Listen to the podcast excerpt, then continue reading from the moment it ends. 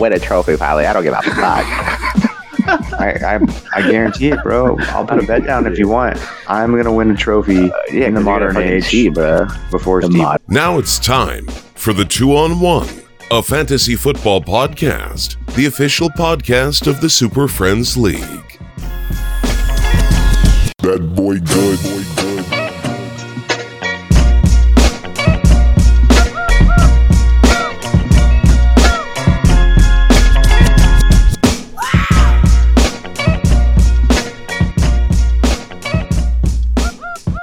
What's up, everyone, and welcome to the Two on One, a fantasy football podcast. I'm your host, Stephen Bautista. Alongside me, as always, the commish, Tommy Molio, and everyone's best friend, Dominic Rickard. We got a great special draft edition for you guys today. Uh, we're going to do some NFL quick hits on who we think were the winners and losers of the draft.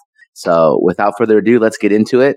Tommy, why don't you start us off, man? What were your quick hits of the NFL draft this year? NFL Quick Hits. Oh man, I think the first impression I had of this draft was like, how crazy did it look in Nashville? I mean, it was like packed, you know, and and I don't know if uh, the listeners out there know, but the two on one crew is planning to attend the 2020 draft in Las Vegas. You know, we have to go to the Raiders' new hometown and then see the draft live, but seeing how crazy it was in Nashville is is kind of getting me pumped for next year. I don't know about you guys. Yeah, it looked like a concert over there. Like, what they say, 200,000 people or something like that? Were yeah, there? and it was like every day it was packed. It was insane. I, I saw this uh, article real quick on a, a bachelorette party that went to Nashville that weekend, and they were all pissed off because it was so crowded. I was like, "That's bad timing, man." What do you Yeah, think, the- Dom? Oh man, yeah, I, I loved it too. Uh, I saw Tim McGraw on some of the shows like NFL Network and uh, one of my fr- favorite country music singers. So he got me all pumped up. They tried to get him to talk crap on the Titans, and he he held strong. But uh, Nashville did it right, and yeah, I'm excited for it to be out in my hometown in Vegas. So being a season ticket holder, I'm, I hope I get some hookups and we can get some good spots. Yeah, we better get a hookup. How much money you're paying for those season tickets? Uh, you know, the my impression of the draft, I, it was all about the Raiders. I mean, we had three picks in the first round. Besides having, you know, the first pick like the Cardinals, we were the the pick of the draft. I think we were all surprised with the name that they picked with, but we were happy with it too. Uh, Ferrell from Clemson, he he's he was the alpha of that D line, and they had three guys go in the first first round. So really happy with that. And then Josh Jacobs, I mean, with Crowell getting his Achilles torn, he looks even like a better pick now. And then another ball hawk safety type guy who can lay the wood. Uh, I was pretty happy with that. The guy from Mississippi State, uh, what's his name? Abram. yeah, Jonathan Abram. Yeah. Yep. And and then it just and then I mean we talked about it before we started, but another uh, three or four guys from the SEC. So Mayock and Gruden going heavy in the SEC. They want guys ready to play. What do you think about Tommy about the Raiders? Well, I just think they all got they got high character guys. You know, I think that was their focus of this draft. I mean, Mike Mayock said it. That was his focus of his of this draft. And and I know uh, I saw a video when he called Ferrell and to tell him, you know, he's the number four four pick. He, you know, he was saying like, you're getting this pick because you're a leader. That, that's what you're coming here to do is to bring leadership to the Raiders. Be the new leader of this young defensive line of this new face of the Raiders and and and all those guys. You know, uh, Jacobs and Abram um, I, I think had really great comments from from their interviews at the uh, the combine and before the draft, just how they were such high character guys, and that is something that you know I think is, is has been missing a, a bit from the Raiders for a while. You know, uh, we always joke about Al Davis, like you know, was going to go for DK Metcalf because he saw a, a really big guy that was super fast. You know, and and they're looking beyond that. They're looking just beyond just what the raw talent that these guys have, but like how they are as football players, you know, and, and as guys. So I, I'm really happy with their pick. Um, or with all their picks with the, with this whole draft class, I think they got really good talent, added some really good skill guys uh, to add some depth, and and I'm stoked. I'm ready for next year. I think my biggest takeaway from the draft was, at least uh, at the beginning, was that how many uh, we kind of nailed it with the defensive players. We were our last podcast. We said that there's going to be a lot of defensive end, a lot of defensive front guys being drafted, and I mean it played out like we thought. You know, 15 out of the ni- first 19 were all front seven players, um, and those edge rushers went quick. Uh, you know, Montez Sweat did drop to like 27 or what is 28, 26, I believe. Uh, Yeah, but that's 26. because he had a heart condition. You know, they were thinking that he had a heart condition, so that's why he slid down. But you know, people knew it was kind of one of those drafts where it was kind of like a, a gritty draft. There's going to be a lot of defensive linemen taken, a lot of defense. There wasn't a lot of flash. I mean, we had a couple quarterbacks. Um, obviously, we'll get to the Giants, uh, you know, drafting uh, Daniel Jones uh, and with the sixth pick, but you know, not a lot of not a lot of receivers, you know, except for N'Keal Harry, the last pick of the draft and the first round. So, you know, it just goes to show that this draft was definitely a, a big boy uh, draft and a lot of defensive players. So that was my number one takeaway. Well, and just do you think do you think that like you know the NFL is such a copycat league, you know, and I think everyone's really trying to get the next Aaron Donald or the next Khalil Mack, you know, and I feel like that was the focus of this draft that there was guys like that, you know, that were going to go high that were high ranked all off season, all from last year. And and Steve, do you think they're, they're you know that's what the NFL is doing again? Because like I said, it's it's a copycat league, so that's is that the next wave of guys that they're trying to find? I think that had some to do. That had some. It has something to do with it because right now you got to be able to have a quarterback that can throw the ball, and you have to be able to have somebody to get the quarterback. You know what I mean? So a defensive end, a good one. But I also think that it was just the draft class in general. You know, there wasn't a lot of high profile receivers. There wasn't a lot of that many quarterbacks besides Kyler Murray and Haskins. And Haskins and, and Murray both only had one year of starting experience in college. So I just don't think it was that kind of draft. Like last year, for instance, you know, we had Rosen, we had Darnold, we had Allen, um, you know, Baker. I, I forget the other Baker. There you go, Baker. So you had four high profile quarterbacks. Now, next year's draft, they're already looking like with Hubert and with uh, Tua from Alabama. You know, that's going to be a more high profile. And I think what happens is then you're going to have more teams kind of going up, and those defensive players kind of just slide back a little bit. But you know, and I mean, I think people are learning too in the NFL that you can get a receiver anywhere, you know, and Yeah. they can play, and you don't have to draft them necessarily uh, in the first round, you know, early on. So Well, one, it's such a deep wide receiver class too. You know that Yeah. I think that they could wait, and there wasn't as as good as these defensive linemen, these front seven guys were, and there was you know relatively a lot of them, but they all went fast. You know, so all like the really elite guys were gone all the way by the time you know Montez Sweat and, and Jerry Tillery, you know, to yeah, to the Chargers. So Les Yeah, had yeah, a good quote uh, that the Rams GM he said that normally teams only have 15 to 20 players with first round grades. The rest are second round players. So if you're in a team in the you know top bottom 20, you know 28, 27, there really is no difference from 28 to 34 to 36. Yeah. So that's why a lot of these teams trade back. So you know unless you're really up in the high you know 15, it's going to be hard. Um, you can get one of these, like you said, Tommy, one of those receivers in the second round. to wrap up the segment, I mean, look at the difference a year makes. Look what we were getting excited with the Raiders for last year. You know, maybe Jordy Nelson will, will bounce back and have a, a season he did in Green Bay, or maybe Marshawn Lynch will be the old Marshawn Lynch. And we knew we had some holes on our defense. Now we got, you know, four guys on the defensive side that might come in and start right away. And a a great rookie running back and Antonio Brown. I mean, I know we were excited last year. We went to Monday Night Football, but I'm so much more excited about this year. And I don't know if the NFL, you know, is doing a better year job every year of pumping up the draft, but I, I get more and more excited for it every year. I don't know. What do you guys think? yeah, yeah, So that's I think sure. it was definitely hyped up, you know, and um, you know, you're talking about who the the Raiders got. You know, who some of my favorite picks that they got were were Hunter Renfrow from Clemson and and Foster Moreau from LSU, you know, the tight end. And I think like you know, I just got an alert earlier today that they the Raiders cut Lee Smith, one of their stellar blocking tight ends that they've had for a few years. So I think, you know, this new class is really going to get in the lineup right away and get on the field and make a big difference. Agreed. So before we get into fantasy football talk, I do want to say that with our opinions and with everybody's opinions on draft, we really won't know for a couple years to see how these players play out. You know, a lot it's going to tempt, uh, and we talked about in the last pod, a lot of it's going to be scheme, fit, but you know, right now it's just fun to, you know, trying to give these, uh, these teams, uh, grades and, and try to figure out, you know, what we think of them. So anyways, with that, let's, uh, get into some fantasy football talk. All right, guys, let's start fantasy football talk with uh, fantasy studs of the 2019 draft class. Hey, stud. Dominic, go ahead and start us off, man.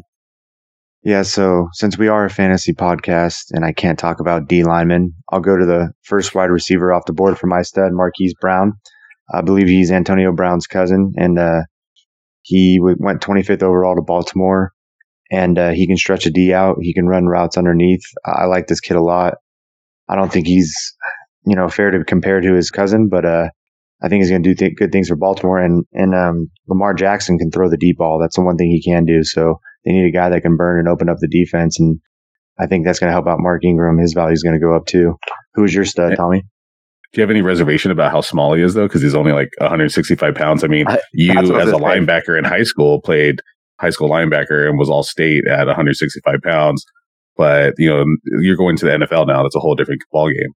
Five ten. Uh, I mean, that size always concerns you, but if you're a dude and you get drafted that high, I, I think they wouldn't take him if they had those concerns. So I think he's going to prove him wrong. He's got a good pedigree, like I said, but only time will tell as that's with all these draft picks. Hey, Dom, do you think that he, well, first of all, it's amazing to me that the first receiver taken, uh, taken in the draft is 5'10, 168 pounds. Like, yeah, that's yeah. crazy right there.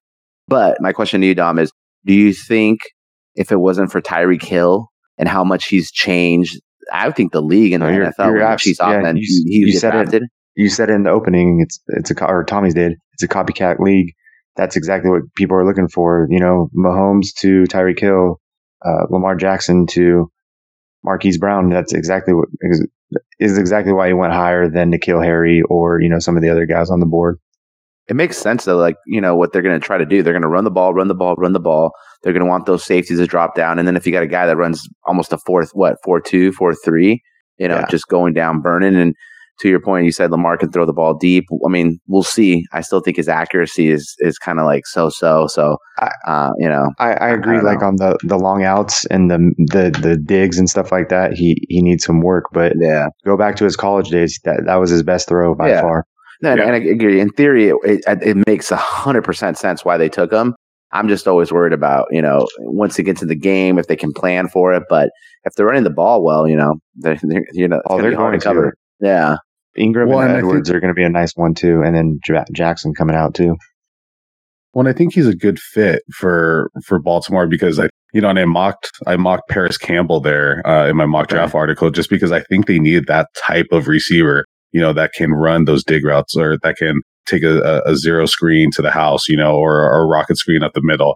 So I think it fits. I, I'm really curious to see just how well he does, uh, like in the NFL again for his size. And I think you're right, Steve. Like Tyreek Hill, show it, it's changing the game. The game's changing. These guys are just a little bit smaller, but we've seen it slowly happen over time. You know, we had Maurice Jones-Drew, guys like Barry Sanders back in the day.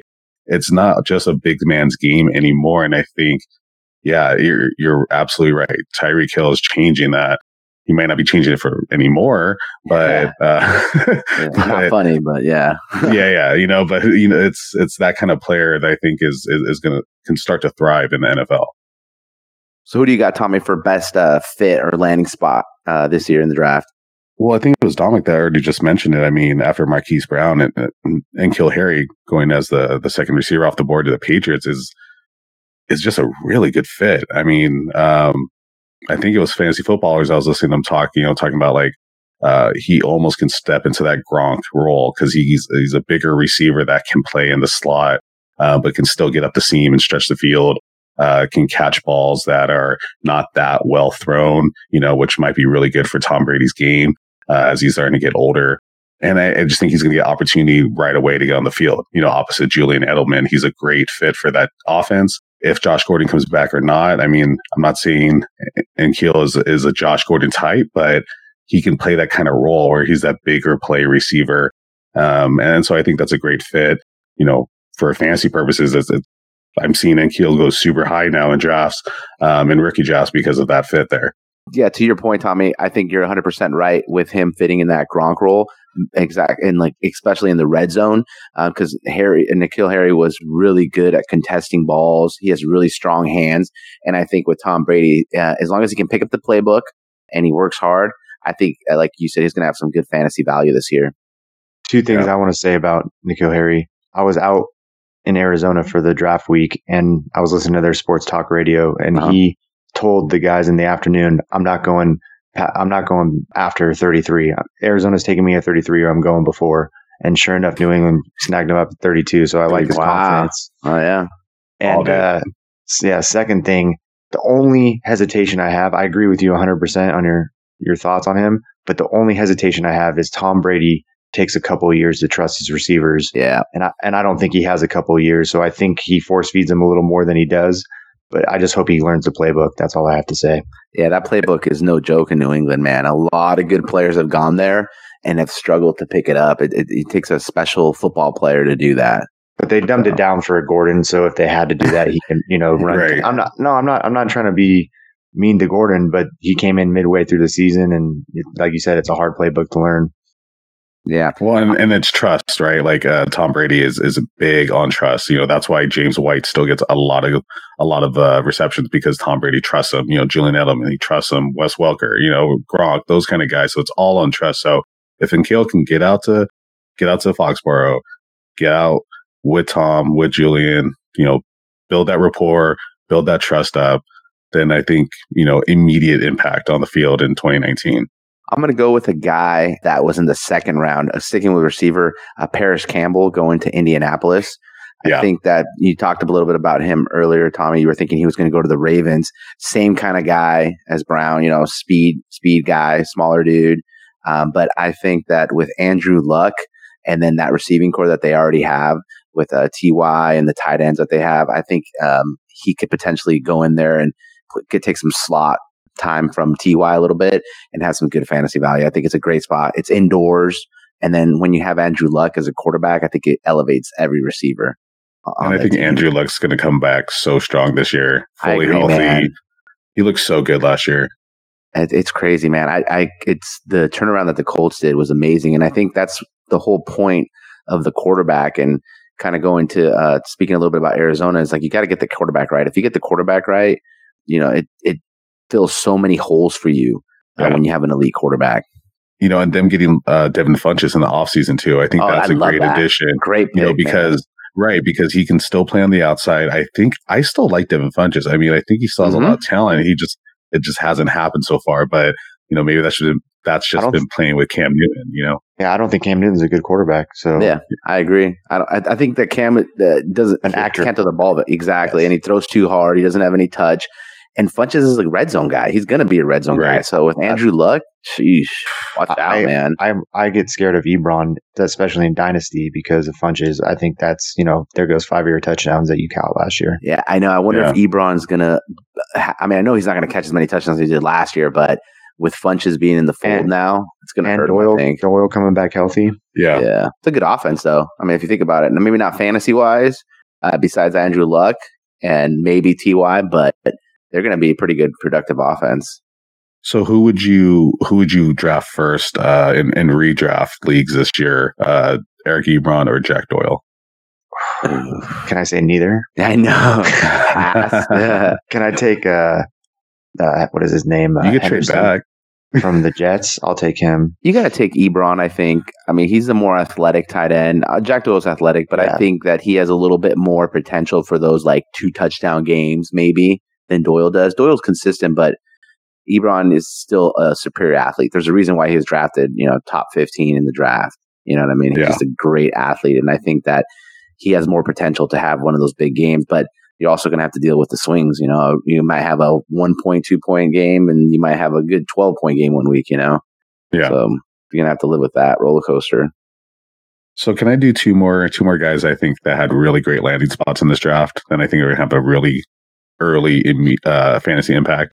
Miles Sanders to the Eagles, I think was a great pick for the Eagles, and I I know it's he's going to be in a running back rotation, but I think he's good enough to break into it pretty early and get on the field. And I think they're going to see that he's better than Jordan Howard, and he's just a more complete back than anyone else they have. That he's going to get on the field right away. Does he have any relation to Barry Sanders? No, but he did play behind Saquon Barkley at Penn State. So it's like, I like that connection a little bit better. You know, if, I'm not saying he's the next Saquon, but he did have a really good year and, and obviously didn't play before that because of Saquon. I just don't trust the Eagles, man. They're always committee. You know what I mean? Like, like they Yeah. never had a bell cow running back, and teams like that. I mean, to be honest with you, last year I stayed away from the Eagles running backs, and for good reason. You know, there was a couple of games that when a you know Sproles had a good game, or the uh, the rookie from Notre Dame had a pretty good game, but other than that, you know, and I agree with you though, Tommy. I'm I think my, Miles Sanders is better than you know, Jordan Howard. I don't think Jordan Howard is very good for today's NFL Yeah. um, which we've talked about in the past. But I don't know, man. Sometimes with the Eagles, just not saying that he's not a good fit. I think he's going to be a very productive player for them. But fantasy wise, I don't think it's be enough to to draft him very high. Maybe like a pickup in free agency or something uh, during the season.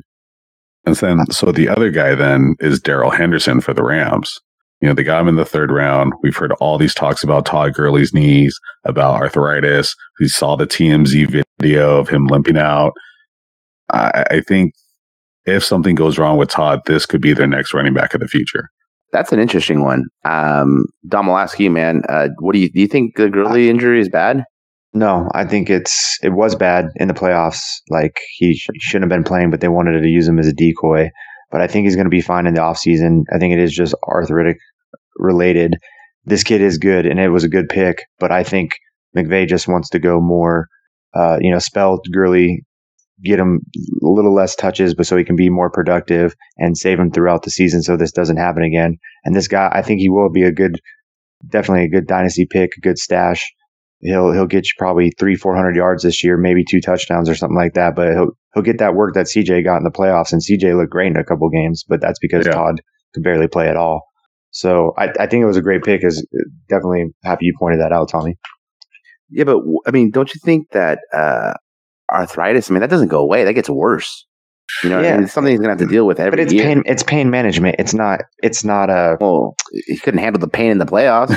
No, I think I think it was worse than it might have been like a. I, I don't want to speculate because I'm not a doctor, but like a you know a mildly sprained MCL or something like that, where the arth- arthritis was the good way to blame it. But he there's something wasn't right. We all saw it. So do There's you no way that he then they lied? They lied to the NFL. Then they yeah, one on hundred percent, one hundred percent. That's shady. But not really. It's not really a lie to the NFL. It's it's a lie to the other team because he's such a powerful weapon. You want Bill Belichick game planning for Todd Gurley.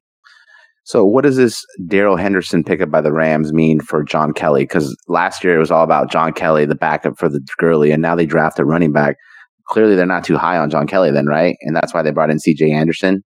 Yeah, That's what I think. On Yeah. and off the practice squad last year, wasn't he? Yeah, right now they have Justin Davis and John Kelly as the backups, and now they have uh, Darrell Henderson. So, I mean, I don't know. Like I said, we'll we'll have to wait and see with Gurley, but I know a lot of people are scared, you know, about drafting Gurley too high, and they're worried that Yeah. he might have more injuries. So, oh, those were already. That's a good one, Tommy. Well, in Dynasty, I'm seeing Gurley go, and in startup Dynasty draft, seeing Gurley go basically at the turn, at the end of the first, Yep. At the end of the first round, the beginning of the second That's round, you know, somewhere in that, and and then the 12 team league too. So that's going anywhere from pick 10 to 14. You know, And and I he was guarantee you, last year was first. Last year, every year. easily. Yeah, and even at, even towards the end of the season before the playoffs, I was having arguments on Twitter with people like, "No, it has to be Gurley. Like, how can it not be Gurley?" And then the playoffs happen, and you're like, "Oh, okay, it's Zeke." I'm- I'm Saquon." pretty sure he finished third in PPR last year still, and as running back, and he was first and then third. So he was, you know, top three running backs the last two years. If he, do, I think he's going to do it again this year. I told you that off the air, Tommy. I think he's going to be a top three running back again. I really do. I think his touches are going to go down a little bit, but he's going to be more effective. So, so would you say that's a hot take, Dominic? That that he's going to be top three? Because I don't think I hear I'm hearing that from anyone else. Nobody. That's bold. I mean, I, I That's am saying that's a hot take. That's that's a free nugget right there. Free nuggets. If you want, you know what's it. funny though is like, Ooh. when would you ever think a hot take saying that top Todd Gurley is going to be in the top three in the NFL? Exactly. Like that's Insane. That's insane, man. Just goes It's to show you how, how much, it changes. But that so crazy. and that shows you how volatile the running back position is. You know what How I mean? old do you think Todd Gurley is? I think he's like thirty, but he's probably like twenty six. He's Well, let's say 24. top of my head, I said 26. 24. He's 24. Wow, he's a baby, His man. knees are 30. Yeah, that's Yeah. true.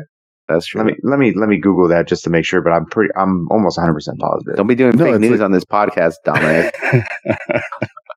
but some of these guys, you know, they're they're like Yeah. younger than you think. Like He's 24. He's born in 1994. That's incredible. Wow. He seems like he's been in the league forever. It's Yeah. That's, crazy. s- that's the thing about running backs, man. They they They got a don't short last. lifespan now. Yeah, that's why they got to get paid, man. but he, he's going to be good for four more, five more years easily. Four All right, more guys. games, maybe. Let's move on now to uh, what we think the fantasy duds of the 2019 draft class is.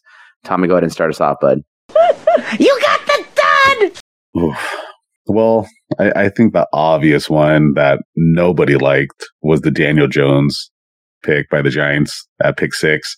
Uh, I love the reports that came out of uh, out of it later from David Gettleman saying that he knew someone was going to move up. He knew someone was going to take Jones before number six, or if at, if he didn't take him at six and move back, that he was going to be gone. And I don't know. It's like I, I get that there's a Manning connection there with Daniel Jones's coach David Cutcliffe from Duke coaching the Manning brothers, both of them in college. I get that connection, but you could easily trade it back, or you could have waited, or or I don't know. I, I just I don't I don't fully understand. I mean, I get Yeah. that I, I like Daniel Jones actually. I just don't think it was a great pick for them at that spot. I, I mean, I'm going to disagree with you on this one, man. And I understand they're taking a lot of heat, and they're taking a lot of heat because we get all these mock drafts coming up, just like the Raiders got heat for uh, for Ferrell, you know, at number four. My my argument to that would be, if that's your guy, that's your guy. Five years from now, if he's been a starter for three years and they made the playoffs, is it going to matter if he was six or seventeen, or if they move back to ten? You know, if they, if they were truly convinced that Daniel Jones was their guy, uh, then six was the spot to take him. Okay. Now, I will say, to your point, David Gettleman hasn't given us a lot of confidence to see, Yeah. to, you know, to, to, to make sure that, like, okay, were they really sure that they were, you know what I mean? Like, you can, just because of all his other stuff, what he's been saying, you know, his whole mishap with like thinking Ohio State was in like the, eh, not knowing they were in the Big Ten. Like, so how much is it like, you know, that, that's the problem. I think, like, if they were like with Ma- Mayock, you know, if Mayock was a, uh, I heard them saying if Mayock was still doing the mock drafts and stuff, and he was hammering for Ferrell all, all you know, two months before the draft, everyone been like, oh, okay, you know, that's a good pick. Yeah, But you know, he was convinced that that was their guy. Now with Gettleman, if that was their guy, that's a good pick. But he's just not giving us a lot of confidence because of what he's been doing in the past, you know. But I think it's a good fit for him. I mean, for I mean, he's not going to have to start.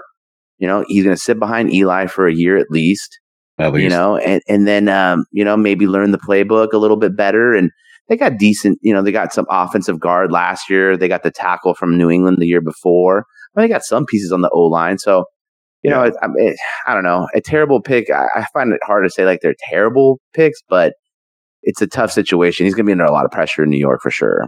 Yeah, absolutely. And it's a big market to go to. And I think high expectations to if he is going to be the heir apparent to Eli. But yeah, I, I see what you're saying, you know, especially if they got their guy. I get that. I totally get it. They got their guy. And if that was their guy, go for it, you know, and it, it shouldn't really matter where you picked him. Exactly. You got your number one player. But I mean, isn't it a little confidence in that hilarious? Isn't it a little hilarious like how much these two, him and Eli look like twins It's Or look like- or like kind of like we're distant cousins, you know, like they probably grew up in the same country clubs, man. That's why. Oh, probably. Goofy dudes, man. super goofy guys. Yeah. Well, my uh my dud uh, fit was uh definitely uh the tight end from Iowa, TJ Hockenson, going to Detroit. Uh Detroit doesn't throw the tight end. I don't understand what's going on. I mean, they have. I don't think they've ever had. I mean, they had Ebron, They might high now. pick. Well, they might now, but why did they do it before with Ebron? You know what I mean? It's like, Yeah. what are you guys doing, man? And I feel bad for him because he looks like he's a good player. You He's know, but player. I just don't see how you know. You know, you could say, "Oh, well, last year did they get a new offensive coordinator?" Because I don't think they did.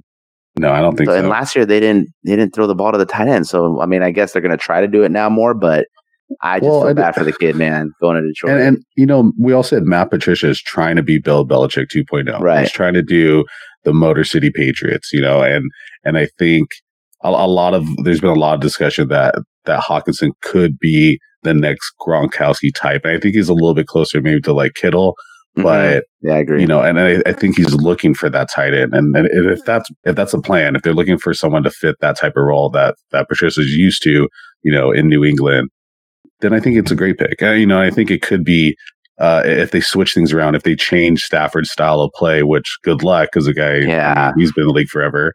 You know, then then it'll be a great, you know, a great pickup for them. But yeah, I, it is a little weird too at the same time. and and that's our that's that's to our point that we've been trying to hammer in since this last pod and this one is that a lot of these rookies like you know it's all about fit and where they go. You know, if uh, if TJ goes to a team like let's say uh, Green Bay or even like New England where they use a tight end a lot, he'd probably be a lot more. We'd be probably a lot more confident and be like, "Oh man, it's a great fit for that guy. He's gonna have a great year." Yeah. With now him going to Detroit, we're like, "Ooh, we don't know."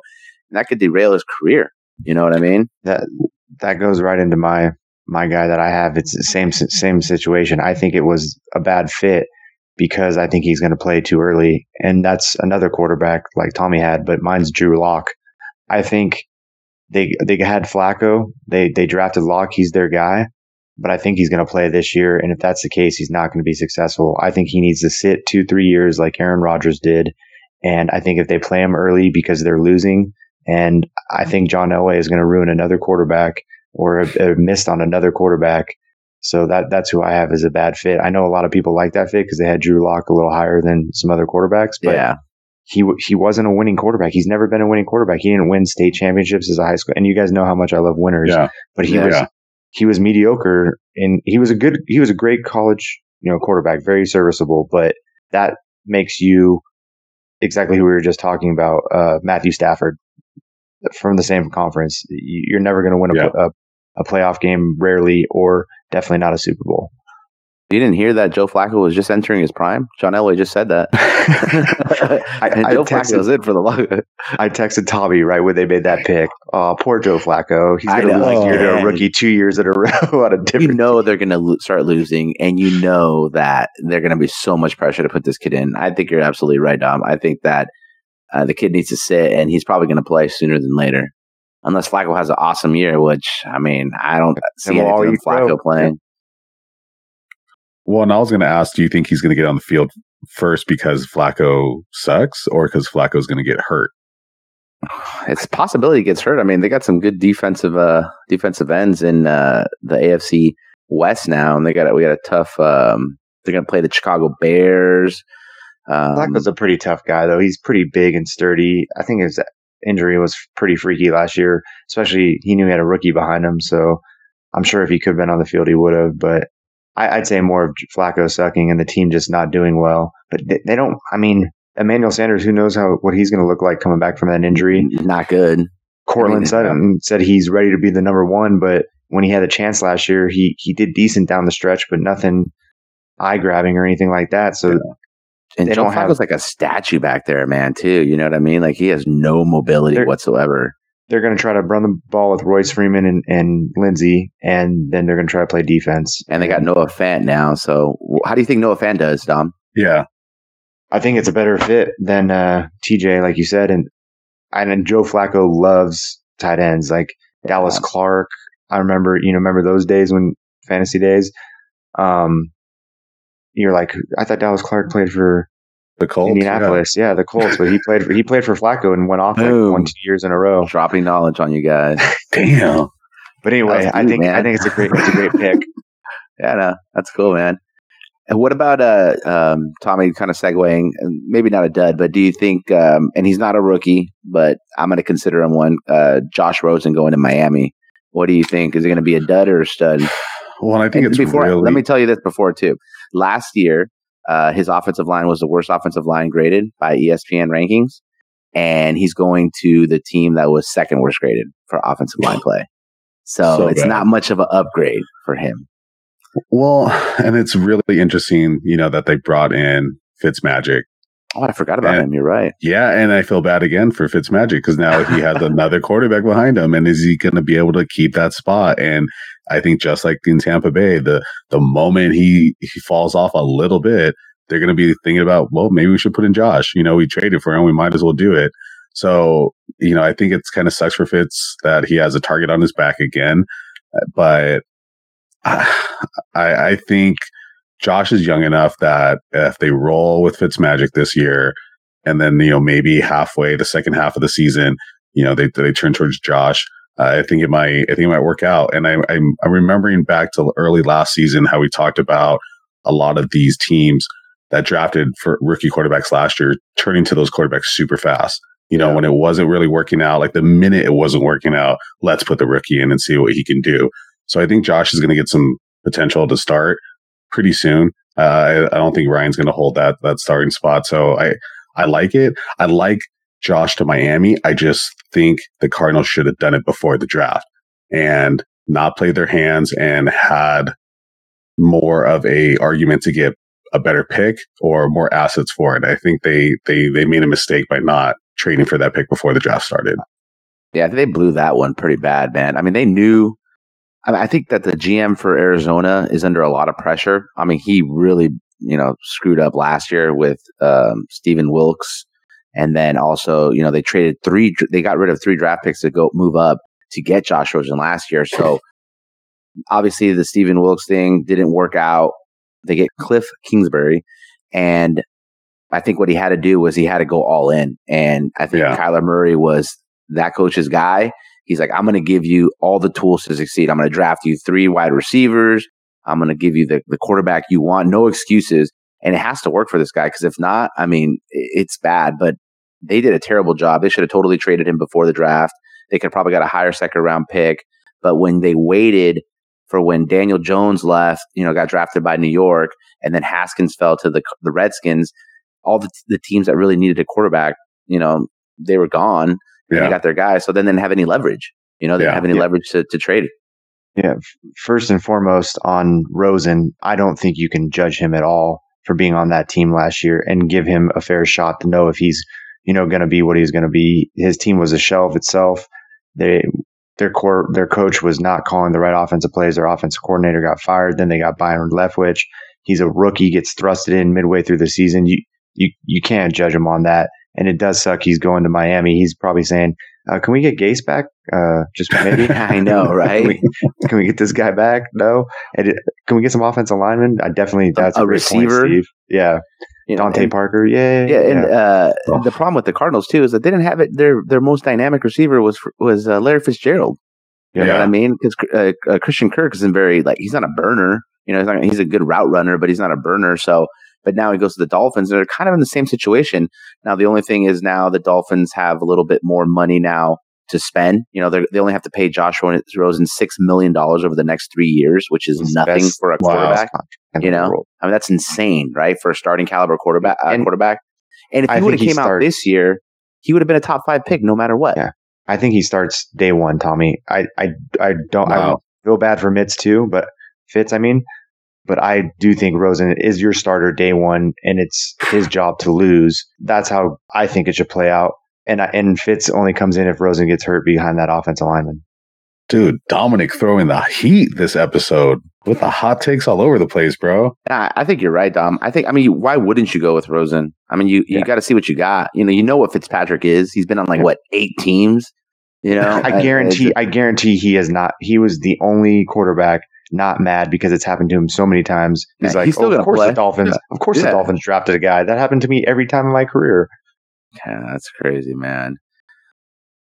Well, I, I'm I'm looking forward to see Fitzmagic uh, pull out the chain and and the uh, the shirtless uh, jacket and, and the sunglasses again. So I don't know. I mean, I, I think that would be a good board bet. I, you know, I actually think Fitz is going to start the season. But if you if you want to put a bet out there, maybe we should do that.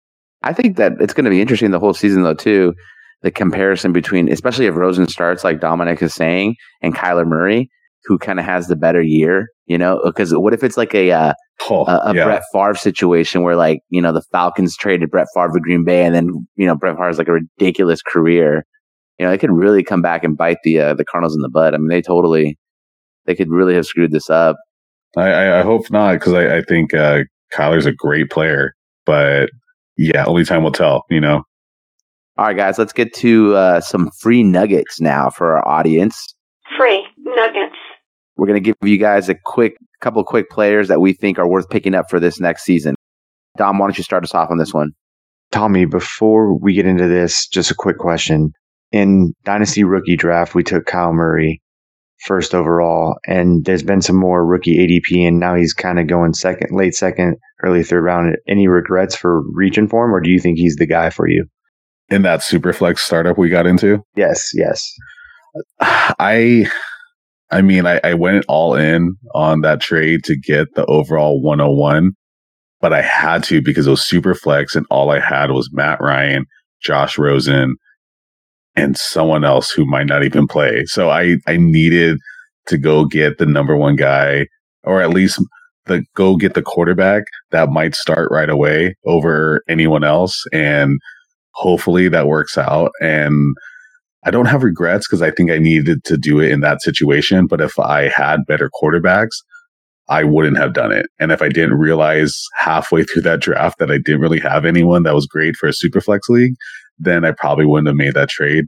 So I don't know. I mean, that's that's the guy I was going to talk about. I mean, I think Kyler Murray needs to be one of your top pick, top picks in super flex leagues because of that. Because he's going, he has the best opportunity to get on the field right away out of any other quarterback. And if you have two or three great quarterbacks, then yeah, definitely don't you don't need to go for him. Go for someone like Josh Jacobs, maybe. But if you need a quarterback, I mean, I think he's the best opportunity, best rookie out there to get.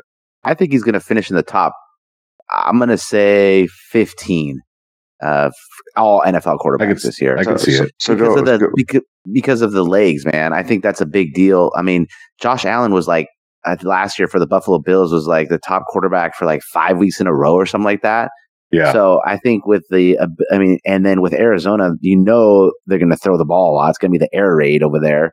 So I think Kyler Murray with being able to throw the ball, running the ball, especially in, um, I guess in all leagues, but like a super flex player, he would be excellent. But um, I think he's going to be a good quarterback this year. And I think you're right, Tommy. I think he's a guy you have to pick up. we'll do this bet. We'll over under 13, top 13 quarterback. Uh, if you pick under, you get 13 and under. If you pick over, over 13. And we'll throw it out to Twitter too, Tommy, and see what people think on Twitter. But we'll, we'll pick right now. I'll go like first. that. I'm I'm taking the under. He's going to be below 13. He's going to finish in the top 13 quarterbacks this year. Ooh, That's a top 15, man. Yeah, you know, you taking two for the house or what, man? So you're saying over then, right? the Vig, man. Um, uh, I'm gonna go over just because of you know they're gonna pl- he has he has some tough games, man. But they're gonna be behind a lot too. I Mm-hmm. don't know. That's a hard one because you got to think of that too. Is his defense going to be very good? Probably not. And they're going to play against the 49ers. They're going to score points. They're going to play against the Seahawks. They run the ball, maybe not as much, but they're going to play against the Rams. They score a lot of points. Yep. So he might be having a lot of garbage time, you know, a couple 50 yards at the end of a game, you know, rushing. Bro, So, the I mean, Cardinals are bringing back T Sizzle for a retirement tour. He's going to Yeah. be tearing it up, bro. He's going to get 12 sacks know, this year. man. Uh, Well, I'm gonna and- go. I'll go over. Over on that one. I'll go over. The the one thing that scares me about Kyler Murray going to the Cardinals is the Cardinals didn't do a single thing to fix that offensive line. Right. And like you said, they were was it they were the worst in the league last year? Yeah. Worst in the league. And you do nothing to fix it. And I know I know uh, Kingsbury loves his air raid and he's going to stretch it out and and maybe they don't the offensive linemen don't need to be that good you know and when i really and i and i haven't i wanted to kind of dive into it a little bit and i haven't yet but i look at texas tech offensive linemen and i can't think of a single one that came out Did and that was any sort of a high draft pick or anything you Ah. know that anyone really knew, really knew about so maybe they don't need great offensive linemen maybe Well, they get Kyler- the ball, they're rid of the ball so fast. I think it's like under two, like at two seconds, they have to make a decision and throw the ball. So right they're going to definitely try not to give the defense an opportunity to get to him, and then moving him off the spot as well. Because And they did. They fixed that line perfectly. They got Kyle Murray and he can't be tackled. So it doesn't I'm- matter I'm how bad excited, their offensive line are. I mean, l- last year the Cardinals were unwatchable. They were terrible to watch. This year it's like I'm gonna be looking at uh, red zone and be like, "Hey, let's put the Cardinals on, man. I want to see what's going on over there." You know what I mean? It's gonna be exciting. I'm excited, man. It's gonna be cool. Well, and, and then does Kyler boost everyone else around him? You know, for fantasy, does he boost David Johnson? Does he boost Larry Fitzgerald and Christian Kirk? You know, does it just make it that much better for that team? Absolutely, J- David Johnson in PPR gets. a yeah, so do I. huge I think he might be dumping off some some balls to him, or or even like uh, play action. You know, I'm sure they're gonna do some uh, option too. You know what I mean? Yeah. With uh, with Kyler and him. A lot of screens, a lot of a lot of screens. Screens. Yeah, that's So exciting. David was DJ was looking good at that towards the end of the uh, last season. So I think even before the Kyler thing, I was already pretty high on DJ going into this year. Definitely, definitely. So my right. guy, the reason I asked and I brought up Fantasy Pros, my guy's now number one, worth picking up, and that's our our boy the Raider, Josh Jacobs. Yeah, he got- boy. He looks like he's got a great chance to start in Oakland with Lynch retiring, and like I said, Crowell pu- t- tearing his ACL. They did pick up Doug Martin, but I- I'm pretty excited about this guy. I know you guys are too. Yeah, I'm super excited. I'll just say I, I love JJ. I think that's a great pick. I mean, it's there. This running back class wasn't amazing. Uh, we talked about that on our on our combine episode. You know, there's not the Zeke, Saquon, Todd Gurley types out there, but Josh Jacobs was arguably the running back one of this class. You know, the best running back of this draft class. He was class. definitely consensus. Yeah. Yeah. And and and so I think, you know, I I think it's a great fit. And I think they have enough pieces there with Jalen Richard, re-signing Doug Martin. I'm really excited to see what Chris Warren's gonna do. But I, I- I think, you know, they can mix it up enough that you know, he we talked about how he doesn't have a lot of tread on his tires, right? So I, I think they're gonna slow slowly get him into the into the game and get into the offense and, and not wear him out. But going back to like beast mode retiring, I don't know that he's fully retired. I mean, I I, I could see uh, that Marshawn comes back like week ten, you know, and and especially if the if the Raiders are are are in some sort of contention to get to the playoffs, that he comes back and gives them that last boost that they need to make the playoffs. So let me ask you: If Lynch comes back, is Josh Jacobs even draftable? I think so. I mean, because I think even you guys because you have Rashard too. So you have right. that's a, that's a that's and yeah, that's a pretty crowded backfield. Well, and I, I think Josh Jacobs is like a great combination of all of them, you know, and and because he he run with power, but he's also fast and he's a downhill runner, but and he can catch the ball in the backfield. He's a great pass catcher. So you have a three down back, and then you can spell him with Richard, your third down running back, and then you know during the goal line or you know a couple of first or second down runs, you know get someone bigger in there like Beast Mode or Doug or Chris Warren. So. I, I I still think he's the he's the the running back of the future. I know, but the, to to the fantasy p- point this year though, it, with the three I- that many that three headed monster is even worth picking up. I don't I don't think he, if if Lynch comes back, I'm not getting Josh Jacobs. Maybe I'll take him late and consider hoping not hoping, but expecting Marshawn maybe to get hurt. You know what I mean? But they're gonna feed Marshawn the ball, especially last year in Oakland. You know what I Yeah. mean? So that's my that's Yeah. my only reservation with Josh Jacobs. Marshawn Lynch retired before the draft. They drafted a running back with their second pick. There's no way he's he's coming back. Yeah, I know. I find it hard to believe too. If he does, for like in your scenario, Tommy, the only way I'm scared of Josh Jacobs is in that first playoff game because I'm riding Marshawn Lynch in a playoff game over you know rookie Josh Jacobs because you know he's still got one good Seattle Right. game left in him. Right. I I don't know. know. It- It's it's a conspiracy theory, but I think Yeah. it could happen. I don't know. Oh, definitely. I agree with you. And- You love your seems like conspiracy it. theories. the world is flat, man. hey. All right. Well, my guy that, that I'm going to go um, to pick up this year, I, I'm going to go with DK Metcalf uh, from Seattle to steal Dominic's guy.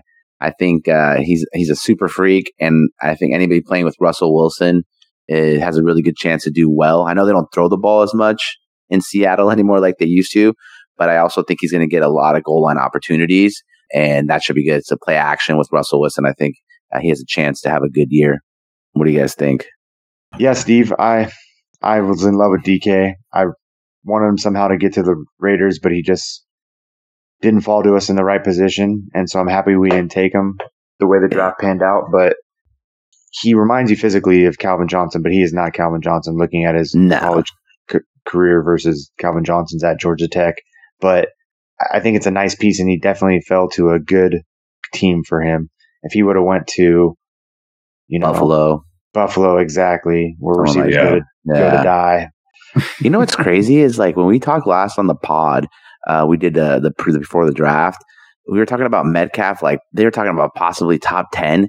He didn't get Yeah. drafted till the last pick of the second Everyone- round. Everyone fell in love with his Columbine, that, and then the scouts went through the tape, and you know, reason reason came to surface. It's prisoner of the moment. We all Or do ma- that. We, yeah, or maybe yeah, maybe everybody, the, all the mock drafts, everyone just saw him and they're like, "Oh my god, he's a freak," and they're gonna they're gonna take him. But that means his film was not very good. If he went to, I mean, he's still a second round pick, but I think he's a second round pick because of his physical abilities. I You know what remember I was high on off him, the but charts.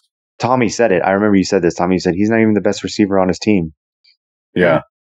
AJ Brown. I think AJ Brown's way better.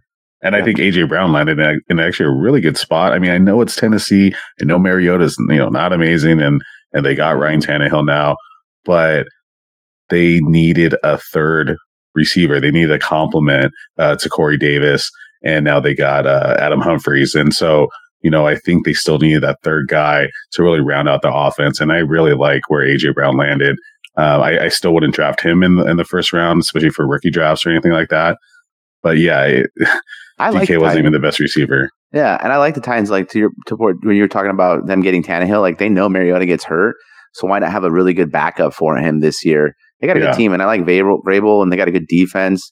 I hope Mariota could stay healthy and you know just start slinging a little bit more because that offense could be pretty good. They got a good since team. You guys, since you guys are talking about the Titans, tell me that Corey Davis and uh, Henry Henry, Henry aren't this Derrick Henry aren't the two scariest skill players to take in fantasy football right now. They're, uh, Derrick Henry is so appealing, and same with Corey Davis. They had great games and decent seasons, but where was he the first half of the season? Yeah. Yeah. They should be so much better than they really are. Corey Davis is so good too, man. So he, needs good. A, he needs a quarterback to throw him the ball. Yeah. You know. So do we believe in Derrick Henry this year though? Like after seeing like is you know, he he doesn't have he doesn't have a target. There's no one else he has to worry about. It's him. It's his backfield. He's going to get the rock. But is he going to produce? Do we still, you know, is this the year think, that maybe you trust Derrick?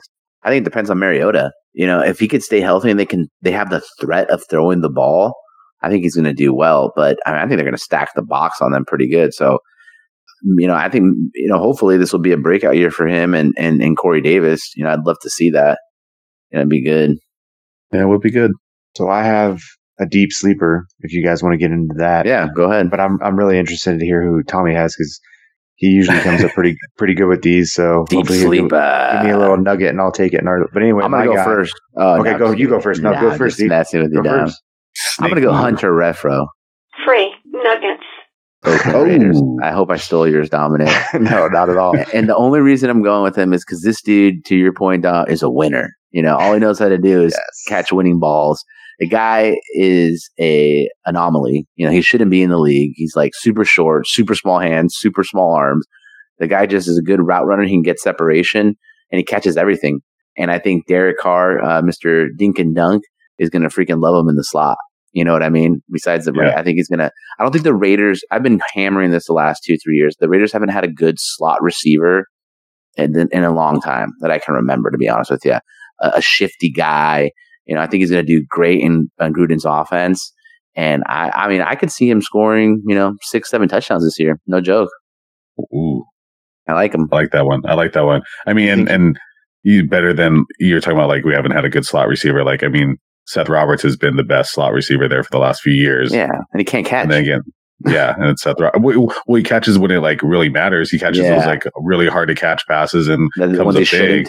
right but the ones he should, he's, yeah, he's not there. We need a guy to be able to catch. Uh, we the Raiders need a guy that can catch the ball in the first quarter when it's like third and three and they're like got a good drive going. You know what I mean? We don't need the Seth Roberts is always good in like the fourth quarter sometimes, which is important. But sometimes those drives in the first quarter make a huge difference in the points, you know, at the end of the at the end of the game. You know what yeah. I mean? So we need a guy that consistently that Derek has is like almost a safety blanket, you know? Yeah, this is this is a Raider podcast. I know, I know. No, no, but to be honest, I do like that because that's my sleeper. Yeah. That's a sleeper. I think he's like kind of like a Cooper Kupp style. You know, I that's what I really was, good. You think he's more Wes Welker or more Cooper Cooper Kupp? I think he's more Cooper Kupp because I don't think he's as fa- Wes Welker was fast. Yeah. Wes Welker was really fast and he was quick. Dude, that, did you see the oh, what was the kid's name? He's a slot receiver and he from like uh lower school. Andy Isabella. Andy Isabella. Yeah, he ran like a four three forty. Four yeah, two, four two. Was. Jesus. Yeah, and ended up on the Cardinals. So that's the other yep. the receiver they got. So, so my deep sleeper. That's a good one, Steve. My deep sleeper is actually a running back. Uh, I don't even know if you guys will know the name or what team he went to. Alexander Mattison. Anyone? Anyone? Oh, Mattison. He went to the Vikings in the third round.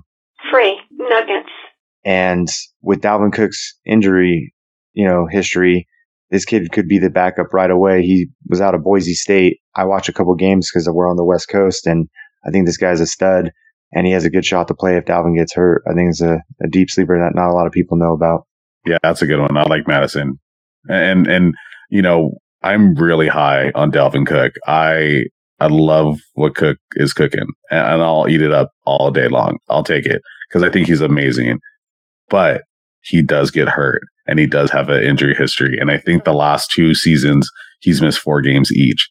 So yeah, I, I think that's a great pickup for them. I just, I just, I'm I'm all in on Cook. So I really hope that get, he's that, fine. get that this year. handcuff. Get that handcuff when you get him, man. Well, I'm gonna have to now. Who you got?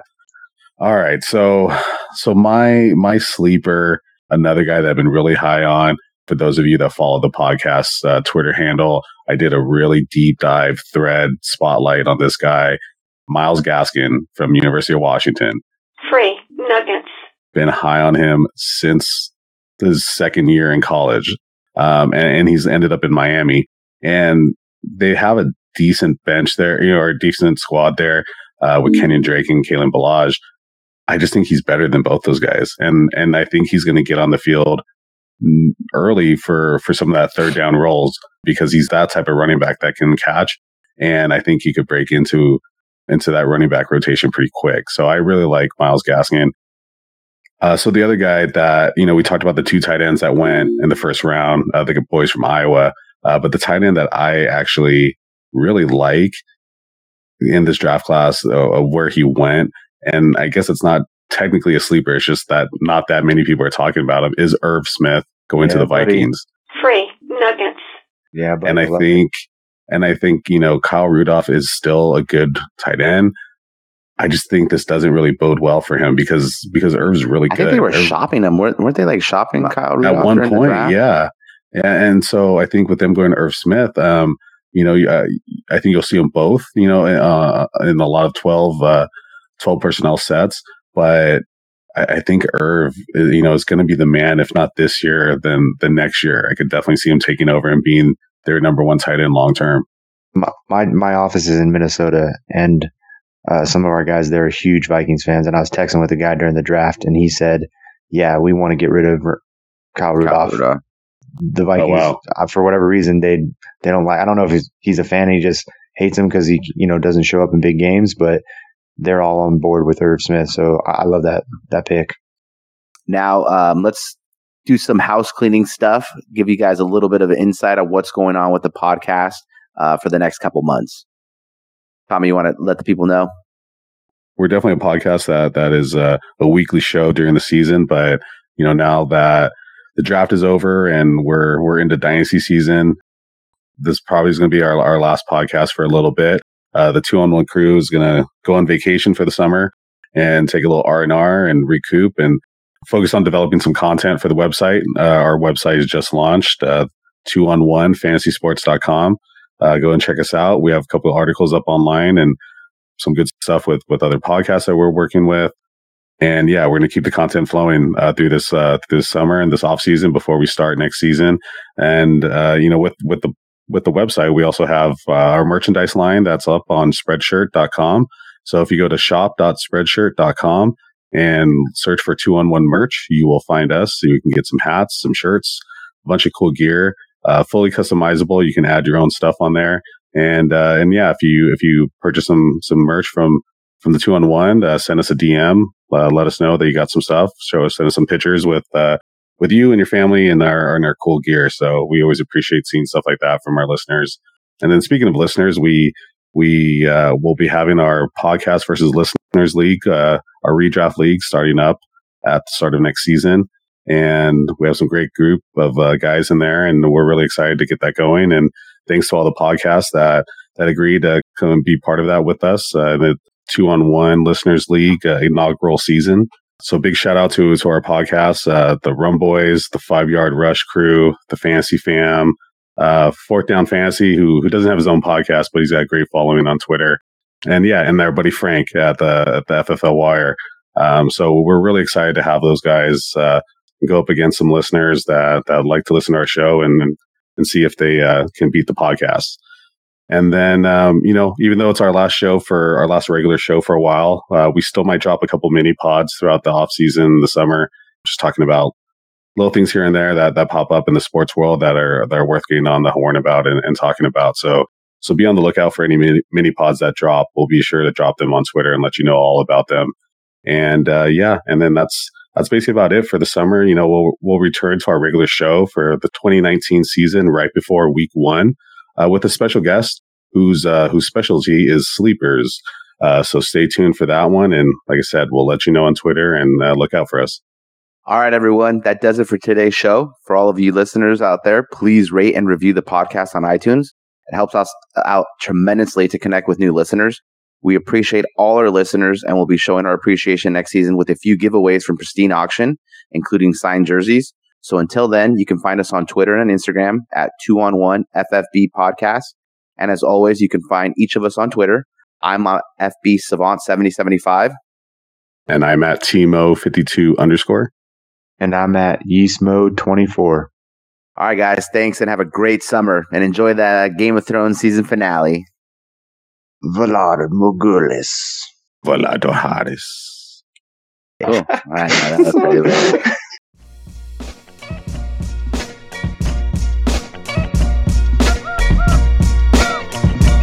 That boy good.